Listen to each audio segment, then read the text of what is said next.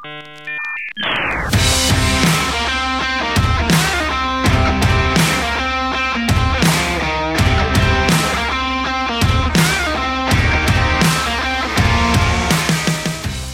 to the Charles C. W. Cook podcast, episode 11.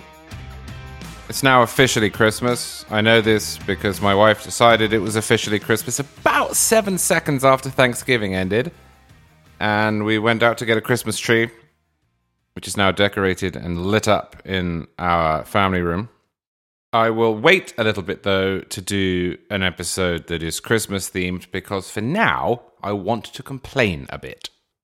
So here's my question Is the Republican Party tired of losing yet?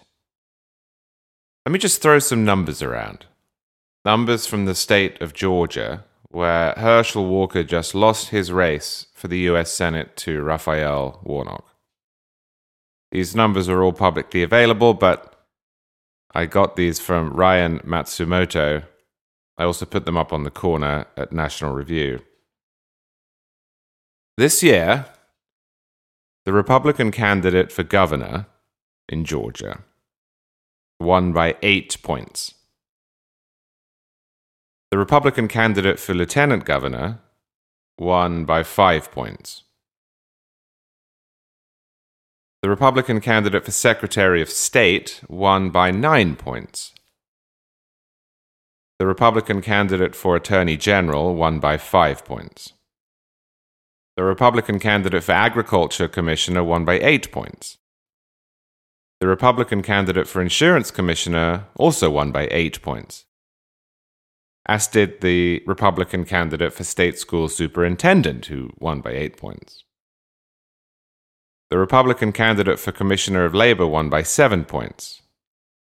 To Georgia's State House of Representatives, voters sent 103 Republicans and 76 Democrats. To the state Senate, voters sent 34 Republicans and 22 Democrats. And the Republican candidate for Senate in Georgia lost by 2.4 points. Why? Because he was terrible. Now, as I said in a previous podcast, I knew this a few months ago, and then I got caught up in the historical comparisons and I forgot it. I got the election wrong too. So this is not a told you so. It's more of a will we please look at what's staring us in the face? Republicans win when their candidates are palatable, boring even. They lose when their candidates were chosen from the cast of the Munsters. For all the criticisms that I hear leveled at him, generic Republican is the single most effective fighting force in modern American political history. More often than not, generic Republican wins. Tim Burton Republican? Not so much. I don't know how much clearer this could be now. Donald Trump got 46% of the vote in 2016 against a candidate who was less popular than shingles. Then he lost, and everything he touched withered and died. Dr. Oz lost, Blake Masters lost, Don Bolduc lost, Herschel Walker lost. The electorate in this cycle was, as it turned out, really Republican. The environment was, as it turned out, really Republican. Joe Biden's still unpopular. Most Americans still say that the country's on the wrong track. But all of those Republican candidates lost nevertheless. And the normal candidates, the DeSantises and the Rubios and the Kemps and the DeWines and the Kimberly Yees and the Glenn Youngkins and the Greg Abbotts, they won. Usually by a lot. Now, there were a few exceptions to this, of course. J.D. Vance, who's neither a generic Republican nor a Tim Burton Republican, managed to split the difference. He won, but he did so by 17 fewer percentage points than the gubernatorial candidate in his state. Ron Johnson won in Wisconsin, although he's really not as unusual as the press likes to think. And besides, he was running against a terrible candidate himself. And Adam Laxalt, who was fairly mainstream but not a particularly good candidate, lost in Nevada. But in the high profile races, Republicans got what they should have expected. Now, I assume, if my inbox is any indication, this will be the case, that there will be some people listening to this who will think that the dividing line that I'm drawing is ideological. That when I say generic Republican, I mean RINO or squish. And that when I say Tim Burton Republican, I mean hardcore conservative fighter. But that is nonsense. Ron DeSantis won in Florida by 20 points. Is he unconservative? Brian Kemp won in Georgia by 8. Is he unconservative? And what about those who lost? Was Dr. Oz a model of soundness? Was Herschel Walker the great communicator of his generation? There's just no obvious dividing line here, other than obviously good candidate and obviously bad candidate. And my proposition is simple. The Republican Party should pick obviously good candidates as its nominees so that it doesn't put off the moderates and the independents. Because the truth is that being a conservative is not a deal breaker for persuadable centre right voters. But being a freak is. Voters in Georgia did not consider Brian Kemp's six week abortion ban to be a deal breaker. They did consider Herschel Walker's litany of troubles to be so. So we get a 10 point difference between the results. All too often, there is this tendency on the right to assume that if someone is annoying the media or even annoying the public, that they must be ipso facto worthwhile. And sometimes that's true. Sometimes to make big changes, you have to have bruising public fights. And often it's worth taking the slings and arrows in exchange for moving the ball, if you'll forgive the mixed metaphor. But it is never, ever worth taking slings and arrows in exchange for nothing at all. It is never, if I could torture the Shakespearean reference while mixing my metaphors, worth taking arms against a sea of ghosts. Something I've noticed about Governor DeSantis living here in Florida is that most of the time he's quiet. Many Americans, of course, have seen those viral clips of DeSantis calling out this or that or fighting with the press corps, but what they don't instinctively understand because they don't live here and because they, as a result, don't watch local news is that those are the exceptions rather than the rule.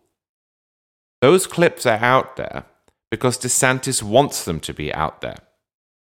They represent the fights in which he wishes to engage, but the rest of the time, he's either quiet or he's doing something that is wholly uncontroversial to a supermajority.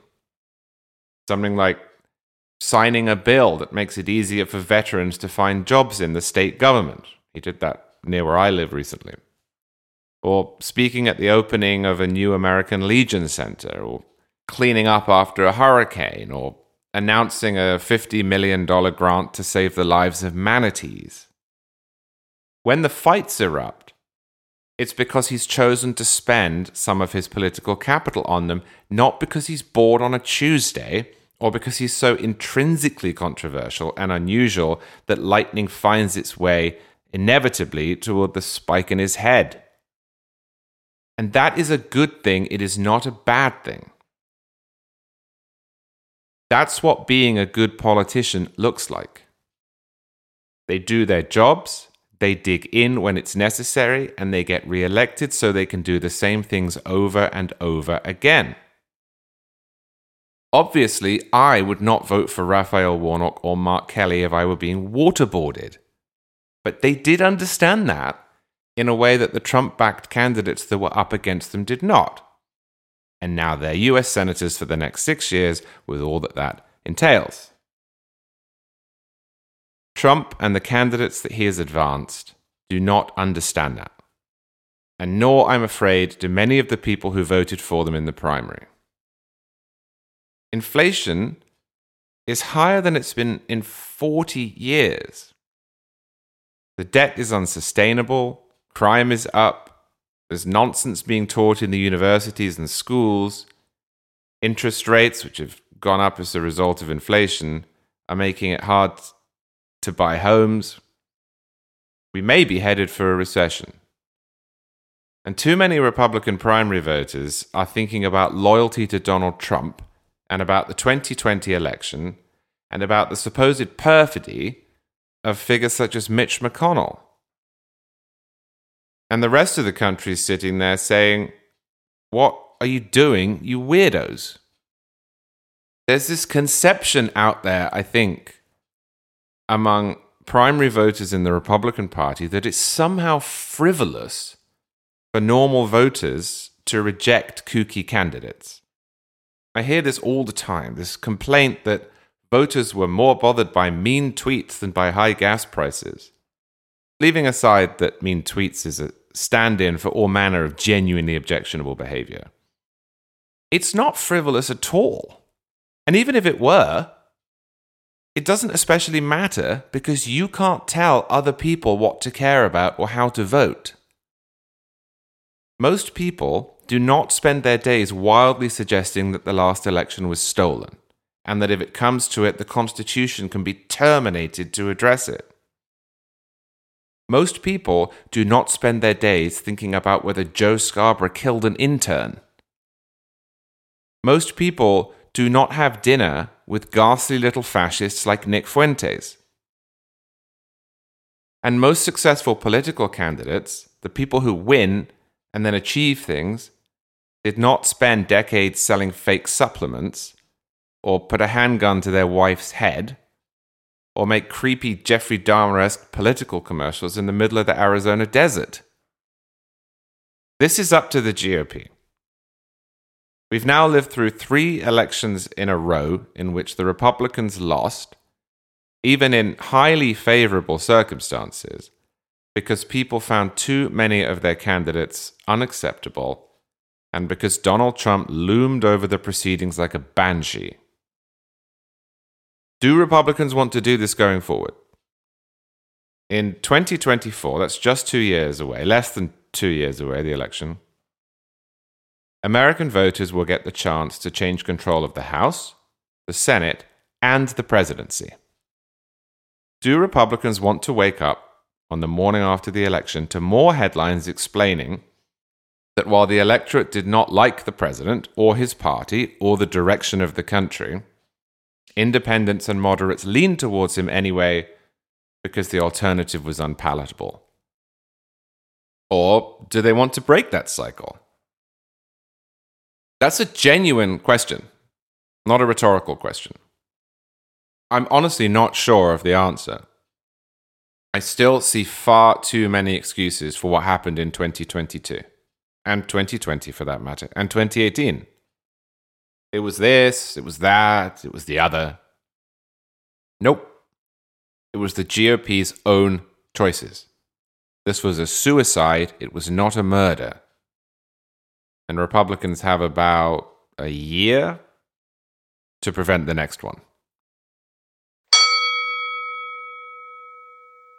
Well, last week I had Michael Brendan Dougherty onto this podcast to tell me why I'm wrong about gay marriage from the right.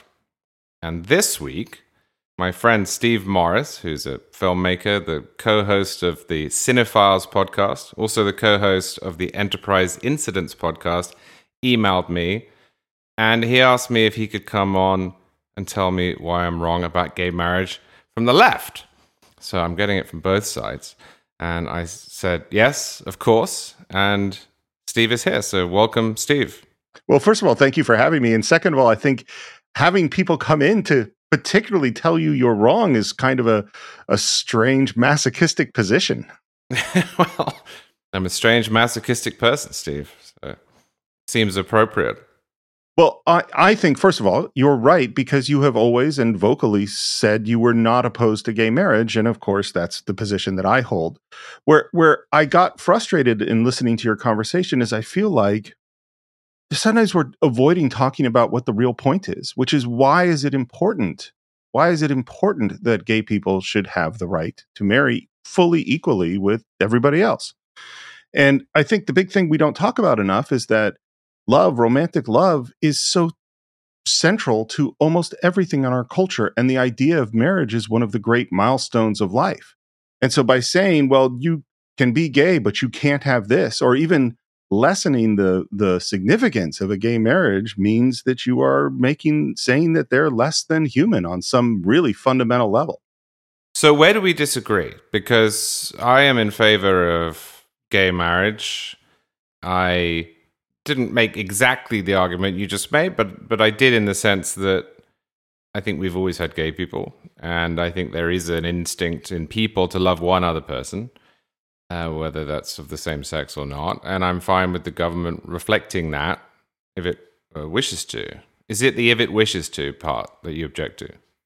Yes, I think it. Well, I I suppose it goes into how we frame what it is to be gay, and I think, and and maybe some of this is me reacting as much to the the more general conservative attitudes and particularly the more general religious right attitudes towards gay marriage rather than your specific positions.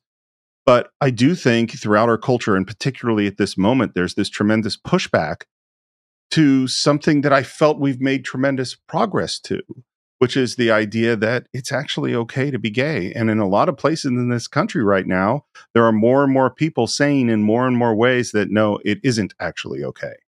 So, in what sense do you object to that? Because there's obviously a tension here. I don't want to put words in your mouth, so correct me if I'm wrong. But like me, you are a small L liberal on, say, free speech.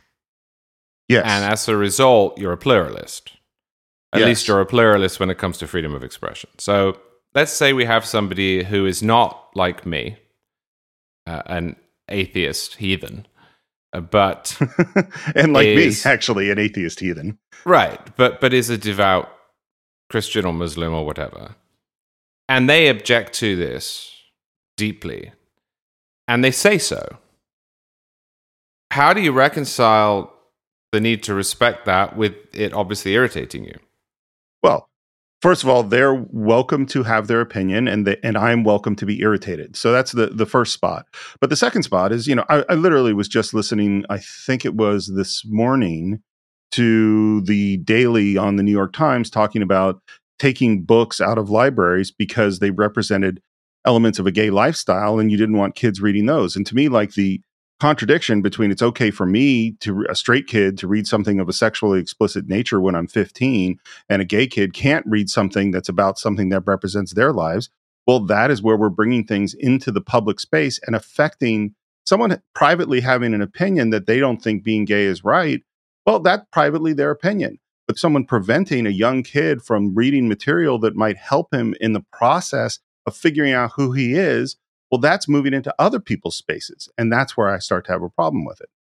What about removing books, which is, of course, not censorship? Choosing which books to teach or include in a school library is a separate issue from censorship. What about removing books from school libraries that are sexually explicit per se? So, not just books that are sexually explicit in, say, homosexual depictions, but heterosexual depictions too. So, I have two different feelings about that. One is in general, and I think in general you tend to agree, is I think getting rid of books is a bad idea. I think people should have the right to read a bunch of weird stuff that other people think is offensive or gross, and that's what they want to read. And I personally have benefited a lot from reading and experiencing a bunch of things that I didn't necessarily love or like, but I still benefited from having that intellectual or, or emotional experience. That's the first thought. But the second thing is it, you know, we get into this weird separate but equal thing. It's like, okay, if you said all sexually explicit material that has this kind of thing, whether it's straight or gay, should be removed from these level of age groups, I would go, you know what? You were doing that fairly. You're saying the issue is that kids shouldn't be exposed to sexual material. But if you only say that gay sexual material can be removed or any mention of things being gay, well, then I have a real big problem with it because you get back to this fundamental question of whether or not is it okay to be gay? And if it's okay to be gay, then whatever is okay for us to talk about with straight people should be okay with us to talk about with gay people. And what would you do about it? Because school boards tend to be local, they tend to be run by parents, they tend to be informed by state legislatures, and to some extent, they're going to reflect a diverse country where in some parts you've got a great welcoming and celebration of gay people and in other parts you don't i think what's happening right now with school boards is really weird having a, a mom who served on school boards almost the entire time i was in school I know that you've got these people that are, you know, it's not like they're making money working on the school board. It's that they're dedicated to helping out in their communities with kids. And the fact that it's been politicized to this degree that people are getting death threats for being on a school board or their jobs threatened and things like that, that's we've gone to a real weird place. I don't think that liberal schools are perfect, like the one that my son goes to. In fact, I can tell you for certain that they're not. They're muddling through just like everyone else. And I think the same is true in a conservative school. But what I do think is that having an idea of like, this one thing offends me and therefore must be destroyed is not how schools are supposed to work. All right, so let's go back to gay marriage uh, and try and reconcile some of these issues. I said on the podcast that you listened to, and I wrote about this as well, that the reason I would have voted against the Respect for Marriage Act is that it didn't include enough protections of conscience and religious liberty rights. And as such, I don't think that it did what it should have done and what every law in the United States should do, in my view. This isn't limited to gay marriage, which is balance government acting in a particular way uh, with accommodations for the dissenters. How much room do you think the federal government and state governments should create for those who dissent from gay marriage? So I think that in general, you know, slippery slope arguments are a logical fallacy is that in general that's not a, usually a good way to make an argument but i do have some sympathy for the idea that trying to force somebody to express a thing that isn't the thing that they believe is kind of weird and feels weird and i as a writer certainly don't want to be forced to write a thing that i don't believe in that doesn't seem like a right thing but i also think that we tend to argue around edge cases we tend to argue around these extreme examples that make us feel kind of crappy. So we go like, "Oh yeah, it does feel kind of weird for a web designer who doesn't believe in gay marriage to have to design a website for gay marriage. That feels that that feels weird. I get that. I re- I genuinely do. But that doesn't compare to me to the idea of not allowing gay marriage. So if you go, well, I'm not going to vote for this law because it doesn't have enough protections for that web designer and therefore i'm not going to give protections to the you know millions of americans who want to love and cherish each other for the rest of their lives which to me is a societal good well, then I got to not worry so much about the edge case and really worry about how am I protecting the love and the relationships of millions of Americans. So I would say a couple things on that. The first one is that the law that was passed was mostly superfluous because I think incorrectly the Supreme Court had already uh, mandated the recognition of gay marriage at both the federal and state levels. And so, if I were in the situation as a lawmaker making that call, I wouldn't really have been weighing gay marriage or not gay marriage against the religious liberty protections. I would have been weighing a superfluous law with the religious liberty protections. Well, hold hold on, because you and I, one of the places I know that you and I agree is that both you and I agree agree that the legislature has become increasingly uh, weak, while the executive branch and the judiciary has become disproportionately strong. And we yeah. want the legis both you and I want the legislature to be more active in making decisions rather than leaving these things to the courts. And so saying that this was superfluous, particularly in a time after Roe has been overturned, seems to me to be the opposite point. It's like, no, this is what I want Congress to do. I want them to decide this so that it doesn't get left to the court. Right, exactly. But what we're talking about here is two issues that have already been decided, whether correctly or not, by the court that were then put to legislators. Now, I would much prefer that the federal government and all 50 states recognized gay marriage and that the judicial philosophies and precedents and rubrics that were used to push gay marriage on the states that didn't want to do it in the Obergefell decision were nuked from space because I think they're wrong, even if I, in this case, like the outcome. But that didn't happen. And so what I'm saying is that when you're a legislator, which I'm not, you have two questions before you. You have what do I do about gay marriage and what do I do about religious liberty protections? Now, at the moment, the answer seems to be, and you and I agree on this, well, what we'll do is we'll leave gay marriage to the courts and we'll leave religious liberty to the courts. Most of the action in both of those areas in the last few years has been judicial. In this case, the federal government took it up, partly because they were worried that the judicial underpinnings would go away. Right. I think that lawmakers in that circumstance have just as much of a responsibility to write in the sorts of religious liberty and conscience protections that they and many people in America desire as they do to recognize gay marriage. I think it was an abdication of responsibility not to add them in as well. I think it was anti pluralist not to add them in. So I understand that you would probably tip the scales a little bit differently. But I just, I don't think, well, what about a, Obergefell is a good argument. But I don't think, well, what about the First Amendment is a good argument as well. I, I agree with you. I think lawmakers have a responsibility to do both. And my objection to this law is they didn't. Yeah, again, it goes to I don't want the perfect to be the enemy of the good.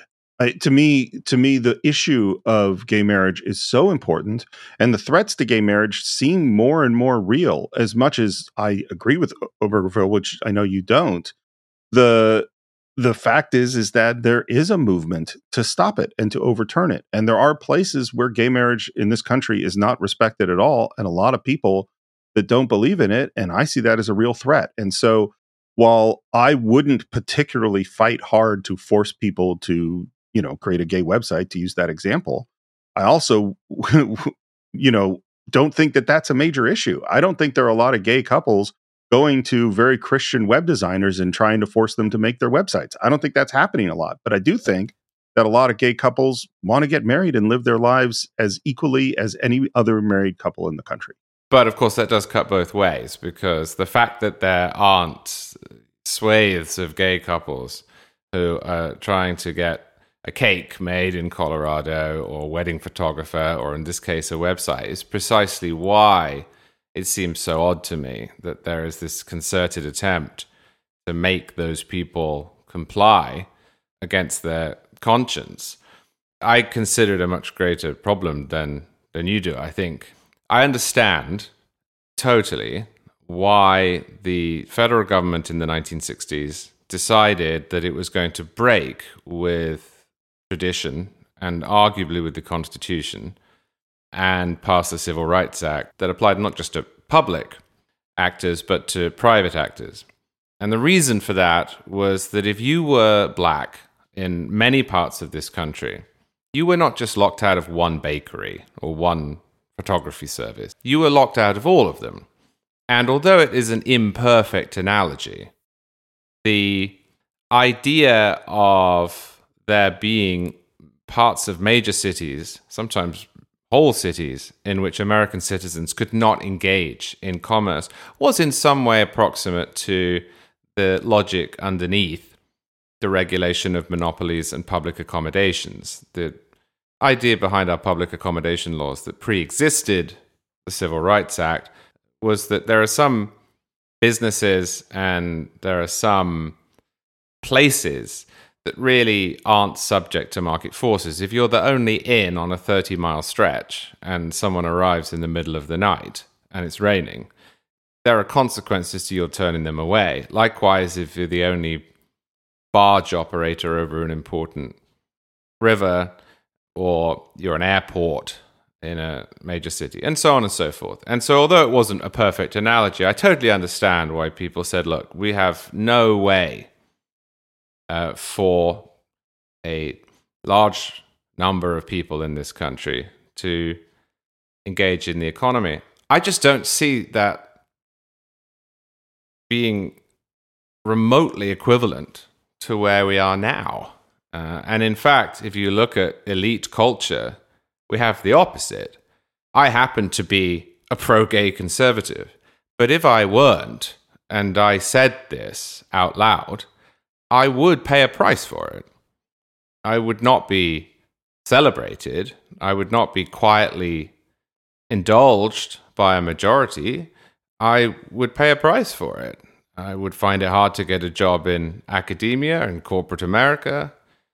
I would perhaps find myself in trouble at work. And I, as a result, do consider that the protections we're talking about are really, truly important. It's it's tough because I think the slippery slope arguments go both ways. Because I, of course, agree with you. We've you know emailed back and forth about I'm concerned about the fact that we don't have enough room for people to have opinions that we strongly disagree with and not feel that they should be fired and destroyed. I don't think people should be destroyed for believing things, even things that I think are pretty heinous. But on the other hand, there are very clear movements. I mentioned one already in terms of library books and definitely at schools, where even though I would say that no, there is nothing like that black family driving across the country who has to look at the sundowner rules and look at their, you know, green book to figure out where they can stop and use a bathroom. I, I agree that's not happening. But I also agree that there are kids who are really struggling with their identity or with their sexual orientation who need help and are in places where their teachers, maybe who are gay, who could talk to them, who could relate to them and help them through these times where kids are facing, particularly kids in high school, where the rates of suicide are super high, where the, the abuse is high, where people are assaulted for identity and for sexual orientation, and that our systems need can back those people up. And those are real issues. And so as we, yeah, we go like, okay, maybe this web designer thing is, you know, I think that's kind of an edge case. But I don't think school books and libraries are are edge cases. I don't think teachers being able to display their own identity and who they are and who they're married to and who they love, which I think is all totally fine. And if a straight person can do that, then the fact that a gay couple has to be concerned about that for me is a real big problem. All right, so let's talk a bit about a Obergefell, which you said you supported. I don't support it because I think it's not true. And I think when it comes to the law, this matters enormously. For example, it is nice for me that my personal views on free speech are basically in line with the US Constitution. That is a fortunate development for me. Yes. Because as as well as making my own case for free speech, I can just point to the Constitution and say, well, it's the highest law in the land, and I can go to the Supreme Court if necessary, and I can say, please endorse my conception of free speech. But it is simply not the case that that nice little synergy exists everywhere within my political worldview. For example, I'm against the death penalty. I've written against the death penalty for years. I also think that the vast majority of the Supreme Court's jurisprudence on the death penalty is nonsense. I think it was contrived from whole cloth. I think it has nothing to do with the text or the historical understanding. And as a result, it really annoys me, even though in the vast majority of cases, it actually yields the political outcome that I would like.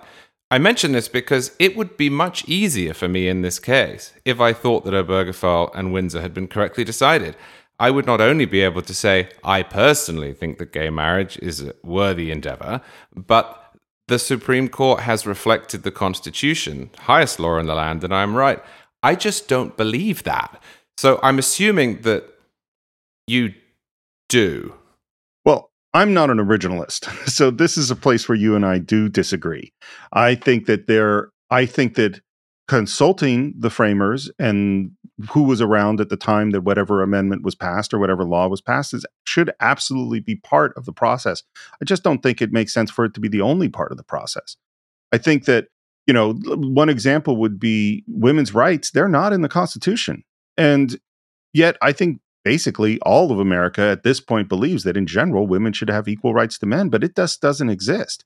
I mean, the only thing giving women rights in the Constitution, and I would defer to your knowledge as being greater than my own, is the 19th Amendment saying that they can vote. But there's nothing in the, you know, 14th, 15th Amendments that says that women should have equal rights to men. And the ERA fails. So we're left in this position of basically most of the country believing this thing and wanting to defend this thing, but really not having, in my opinion, real constitutional justification in terms of being an originalist to defend that thing. Now, I happen to believe that being gay is okay. And I think It's not just that I believe it, but I think it is a moral imperative to defend these people. And so, yes, I agree with you that, yeah, I cannot find anywhere that James Madison or Thomas Jefferson made it make sense that they would defend gay marriage because they wouldn't. But it needs defending. And sometimes I need my courts to do that. But on what basis should they defend it? I mean, uh, we could go down a rabbit hole on the women thing. I, I disagree a little bit there in that there are some parts of the Constitution, you're right, that do not explicitly protect women's rights. But the Constitution doesn't refer to men, it refers to people. And even though women couldn't vote, they were not excluded, for example, from the First Amendment, Second Amendment, Fourth Amendment, Fifth Amendment, and so on. They were, they were included within that from the beginning. That was deliberate. It was plain in the text. It's what people meant. But but this is a, a sideshow. Um, by what authority should the court issue those proclamations that you like, and in this case, I like? Is it public opinion? Is it the personal views of the judges? Is it? I mean, what I, this is where I just get off the train because to me, there is a massive problem per se with the idea of ju- judicial review in a democracy, unless that judicial review is tied to another democratic process. What I mean by that is, I don't want to have some Iranian Revolutionary Council in the United States, where a majority of us get together and vote, and our legislators say, here's a law that we all like, and then the court comes in and says, but we don't like it, and knocks it down. Unless the law that is being used to knock down that democratic will has been passed by a majority itself, which, of course, the Constitution, the Bill of Rights, and all the amendments have. And until they're changed, they are in force. And the only way that I can reconcile that is to say, well, the original public meaning of those majoritarian laws has to stay the same. Otherwise, you're just handing judges the ability to promulgate their own opinions at the expense of the democratic process. Well, this is where I, I, would say, again, it goes back to you and I both wishing that our legislature was stronger. I also think if you went to those guys who framed the Constitution and said, listen, in 250 years, how many amendments do you think we're going to have? They wouldn't have predicted 27. They would have thought that we would have made a lot more changes by now. And I don't remember which Federalist paper it is where they talk about the amendment process and what their expectations are, but most of them didn't think that they got it perfect the first time because it was a whole bunch of complicated compromises. They did the best they can. And I also think that, you know, it's funny when you came on the Cine-Files to talk about uh, the great Stephen Frears film, The Queen, one of the things I was asking you about was whether what it means for something to be constitutional in England, and you described that it means a very, very different thing. And I think to some degree, one of the disadvantages that we have is that we have a system that hasn't changed enough in order to deal with the modern problems that we face. And so, yes, I understand the contradiction you're saying that how do what do we have judges decide based on? But the reality is is that Thomas Jefferson and Ben Franklin weren't thinking about gay couples. They didn't know about them. They didn't understand what it meant to be gay, and they certainly didn't understand what our society was like.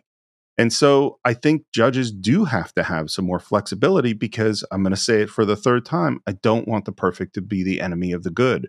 To say, like, I can't find a constitutional justification to allow millions of people to love each other and cherish each other and support each other for their lives, well, I guess it's too bad. No, I don't accept it. I think that this is the right thing and that sometimes we need the Supreme Court to stand up and say, this is what's right. And I think that's why we have legislatures and an amendment process. Anyhow, I think this is where we disagree the most profoundly. But let's move on to the final topic, which is the future of this. What's your anticipation here? Do you think that the issue is going to disappear, that it's already disappearing, perhaps. I think I saw a poll the other day that showed 71% of Republicans were fine with gay marriage. I think if you had asked me this question 15 years ago, I would have been way more pessimistic. I think recently there have been some pushbacks, I would call them, that have been very distressing, particularly with the rise of a certain brand of populism that that I, uh, is. But I also think maybe those are the dying gasps because I think the cultural shift that has happened and and largely i would i am definitely not one to extol the virtues of the entertainment industry in hollywood that i tend to work near also work adjacent to because i think there are a lot of bad stuff about that but what i will say is that you know, so many studies show that people's attitudes change based on who they live around and who they experience and if they, you grow up around gay people or know gay people or have your neighbors be gay people your attitudes towards them change really rapidly and one of the advantages we've had lately is this is where those ideas, which maybe we'll disagree about, about representation, have made a tremendous difference. And the influence of things like Will and Grace and Modern Family and seeing these images and going like, oh, gay couples are just couples. They're flawed and crazy and funny and sweet and all the same things as straight couples. And seeing those things over and over again makes you go, oh, I get it. This isn't really a problem. So I am hopeful I do think that we're moving in the right direction, but I also think lots of times, as with everything, you know, it's two steps forward and one step back, and then sometimes four steps back, and then you got to move forward a lot faster. Yeah, I think it's going to end up being a fight primarily over minority rights, and in this case, the minority rights will be the dissenters. I think that the objection to gay marriage is going to go away. Yeah, I think that there is a or was a mistaken assumption that gay marriage was akin to, say, abortion. And this runs both ways. I think sometimes people on the right thought that gay marriage would be like abortion and it would stick around and animate people for a long time to come. And I think people on the left sometimes thought, well, abortion will go away because gay marriage, for example, largely has. And that's not going to happen because the gay marriage argument, irrespective of whether one is in favor or against it, can be made from a libertarian perspective abortion is a lot more difficult. Abortion involves a, a death, and whether or not you know you're pro-life or pro-choice, it it it matters more to people than I think gay marriage will eventually. Obviously, I could come on and we could have a whole other conversation about abortion. But what I will say uh, is uh, the th- I think one of the main differences is is that when you're talking about pro-life versus pro-choice, you're talking about two groups of people who are having entirely different conversations. Is that in this sense, you have one group of people who is talking about whether or not a fetus is alive and protecting that life, and another group of people that are talking about women's rights, um, the economy, poverty, race, um, education, all these other issues, bodily autonomy, and those and the other side isn't having that conversation. And so it's real tough to find any common ground or make any progress when two people are speaking entirely different languages. So, Steve, where can people find you and what movie is the next episode of the Cinephiles covering? So, uh, they can find me at SR Morris on Twitter. And the Cinephiles, we're literally just doing part two of One Flew Over the Cuckoo's Nest. And we're going to go into our big holiday movie with It's a, it's a Wonderful Life. And these are serious deep dives, as, as Charlie, as you know from coming on the show, will often spend twice as long as the movie breaking down the whole movie in terms of its production, the filmmaking, the history, themes, and wherever the conversation takes us. So it's it's a real deep dive. And the other one is Enterprise Incidents, where we're just finishing the original series. We just had William Shatner on the show. We've had directors of the original series. We've had actors from the series, writers from the series. It's been a real, again, very, very deep dive. So if you are a Star Trek fan, I highly recommend Enterprise Incidents. You know, I've never seen One Flew Over the Cuckoo's Nest. I told you I was a movie idiot. Um, it is a lot of a movie. That's what I'll tell you. It is a, it is a true '70s film, and it is funny and difficult and crushing. And what was really interesting in our conversation is it's a lot about institutions versus the individual, and my very woke partner and I, we went way, way closer to the side of the institution than either of us thought we would. Oh, that's interesting. I guess I should watch this movie. I know it's a classic. I have to wait for the kids to go to bed, though, I suppose. Not a kid movie. Not a kid movie. All right, Steve. Well, thank you so much for coming on. Thank you for having me.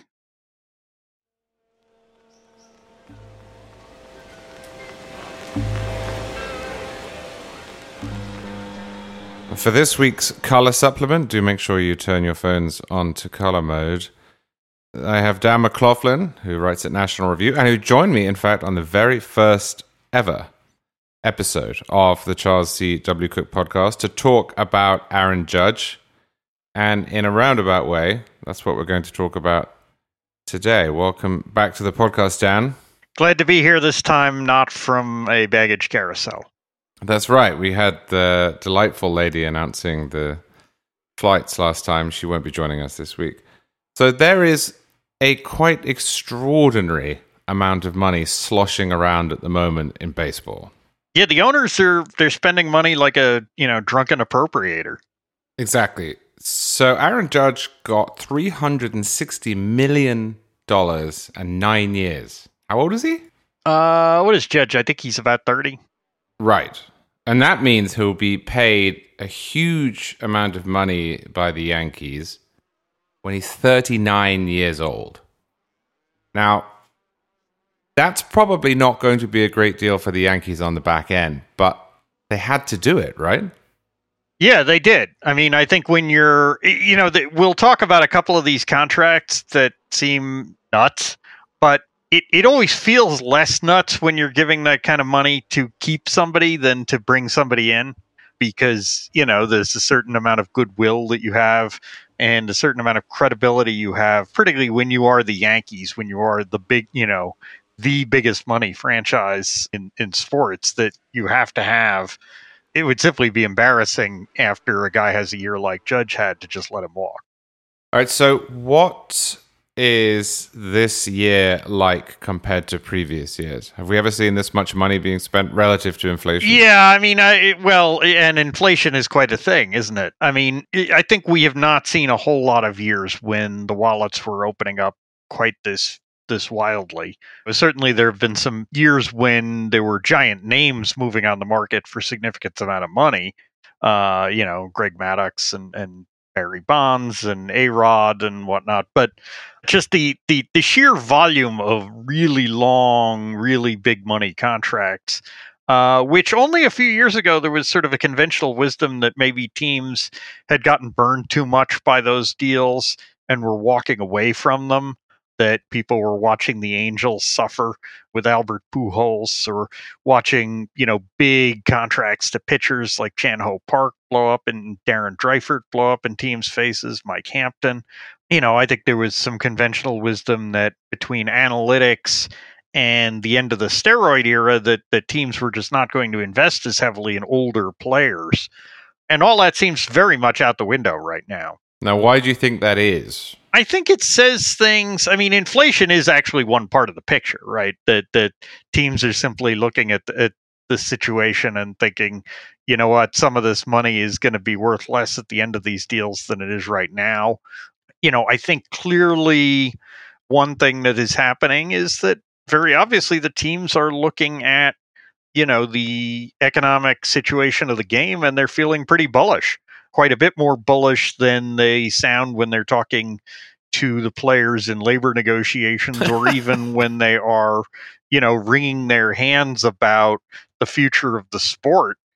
You know, I mean, I, in a sense, there's there's a little bit of a middle finger to the fans too, right? Because they keep doing all this stuff to kind of mutilate the game itself on the theory that it's financially necessary to keep expanding the playoffs and you know, uh, sort of messing with the, the whole season postseason balance and attempting to make cuts to the length of play in the game while doing nothing to cut the commercial breaks. So I think all of that picture clearly the owners, when a push comes to shove, think that they're going to be making a lot of money over the next decade. So why? What explains the discrepancy? I mean, unless you think the whole thing is cynicism, what explains the discrepancy between the amount of money that is being spent now, which you say illustrates perhaps a certain bullishness on the future of the sport, and the way in which baseball is talked about as this old dying sport that needs to be made more exciting, that is shedding fans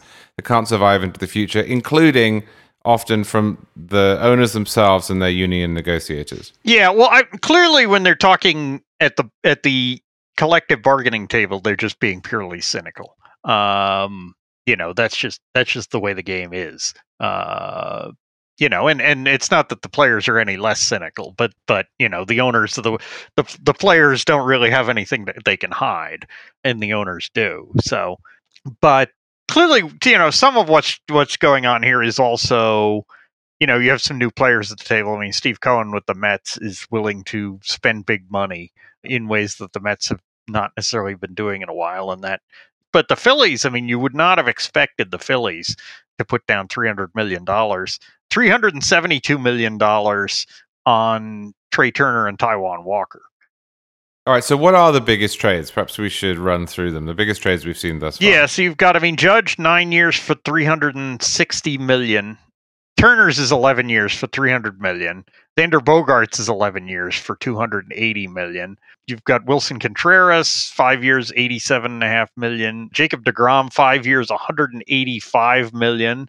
The Mets are replacing him with Justin Verlander, who's only got a two-year deal, but it's eighty-six $1.7 million, which is not even their biggest signing of the offseason. They spent $102 million over five years on Edwin Diaz. Uh, Jose Abreu, who is not at all young, signed for three years uh, for fifty-eight point five million with the Astros. I think he's like thirty-six. Uh, the Red Sox just signed this guy uh, Yoshida from Japan. Who they gave five years, ninety million dollars, and uh, Jameson uh, Taillon however you pronounce his name, I can never remember. It four years and sixty eight million with the Cubs. I mean, it's these are these are big, big, big contracts. There are some teams that have eighty five million dollar total cost for all their players. Yeah, and, so, and and I mean we have you know the luxury tax is not the most effective sort of revenue sharing mechanism, but clearly one thing it is effective at doing is convincing teams that if they're going to give somebody $300 million, they're more willing to stretch it out over a longer period of years, even if that means getting stuck with a guy on their roster is not any good anymore, you know, rather than front load the deal and pay the luxury tax. Right. So some of the some of the structure of these deals, the unreasonable length of them, is just plain and simple tax evasion, ta- taxes within the you know the game zone taxation system, not federal income taxes. Although, obviously, from the player's perspective, if you're going to get $300 million, you'd rather have it stretched out over longer for purposes of your federal, state, or, you know, God help us, Canadian taxes. so, to what extent are we going to see players in Major League Baseball who are being paid an extraordinary amount of money but aren't really playing? I mean, what do you do? Suppose that you are the New York Yankees. You've made this commitment. Unlike in football, these contracts are guaranteed. And Aaron Judge, theoretically, is in his 38th, 39th year. He's a designated hitter, and he's just not doing it. But you're paying him tens of millions of dollars that year. Do you just put him up as a talisman to sell shirts? Do you drop him? How does that work? I mean, I think it depends how he performs, right? Because if if by, you know, sort of year 8 of that contract, Judge has had a bunch of great years on the deal and he's still a beloved institution in the Bronx, then yeah, you keep him around. Maybe you reduce him to a platoon player, um, you know, or you try to maybe work out some deal where you buy him out of the contract at some point. Although I think the, the for various reasons, I think the union and the and the agents kind of frown on that. But you know, if if he's bad and he's getting booed and he's in the way, then you cut him and you eat the contract. I mean, I think the Angels finally ate a small amount of the end of Pujols' contract, you know, but but they they they kept wheeling him out there to play for years when he was no good, just because sort of like, well, why are we going to pay somebody else to do this job when we are already paying him a lot of money to do it badly? All right, last question. Do you think that these numbers are going to go up and up and up. I ask because in soccer, when I was a kid, we saw the first million dollar transfer, and then it was three, and then it was 10, and now it's a hundred. We've seen a great deal of money come into the sport, some of it from America, some of it from the Middle East, some of it from Russia. There are no luxury taxes in soccer. There's no NFL style socialism, as people joke it is what it is. Do you think that uh, the pressure will be on to increase these sorts of contracts, or do you think that there'll be the same sort of backlash again that we saw before? Yeah, I mean, I think it's cyclical in base. It's more cyclical in baseball. Um, I think you get these feeding frenzies, and then there's there we return to some periods of calm. I mean, clearly, it's partly driven by just quite how many. On the one hand, quite how many very top quality players are on the market this year, and on the other hand, look, part of this is the fact that that when when you change the structure of the game to allow more teams into the postseason, more teams think of themselves as being competitive and making the kind of money that comes with that. But, you know, yeah, I mean, look, I, I remember the first million dollar contract in baseball, which was Nolan Ryan, and that was, you know, when he signed with the the Astros before the 1980 season. So, you know, I mean, clearly the numbers are going to continue to go up, but I think I, I don't think that we'll have this same kind of leaps and bounds upwards year in and year out. I think that will that will continue to be cyclical, and then obviously it's all subject to if there are new developments in the collective bargaining world and whatnot that you know change the economics later on. But under the current rules, I think that's probably where we are.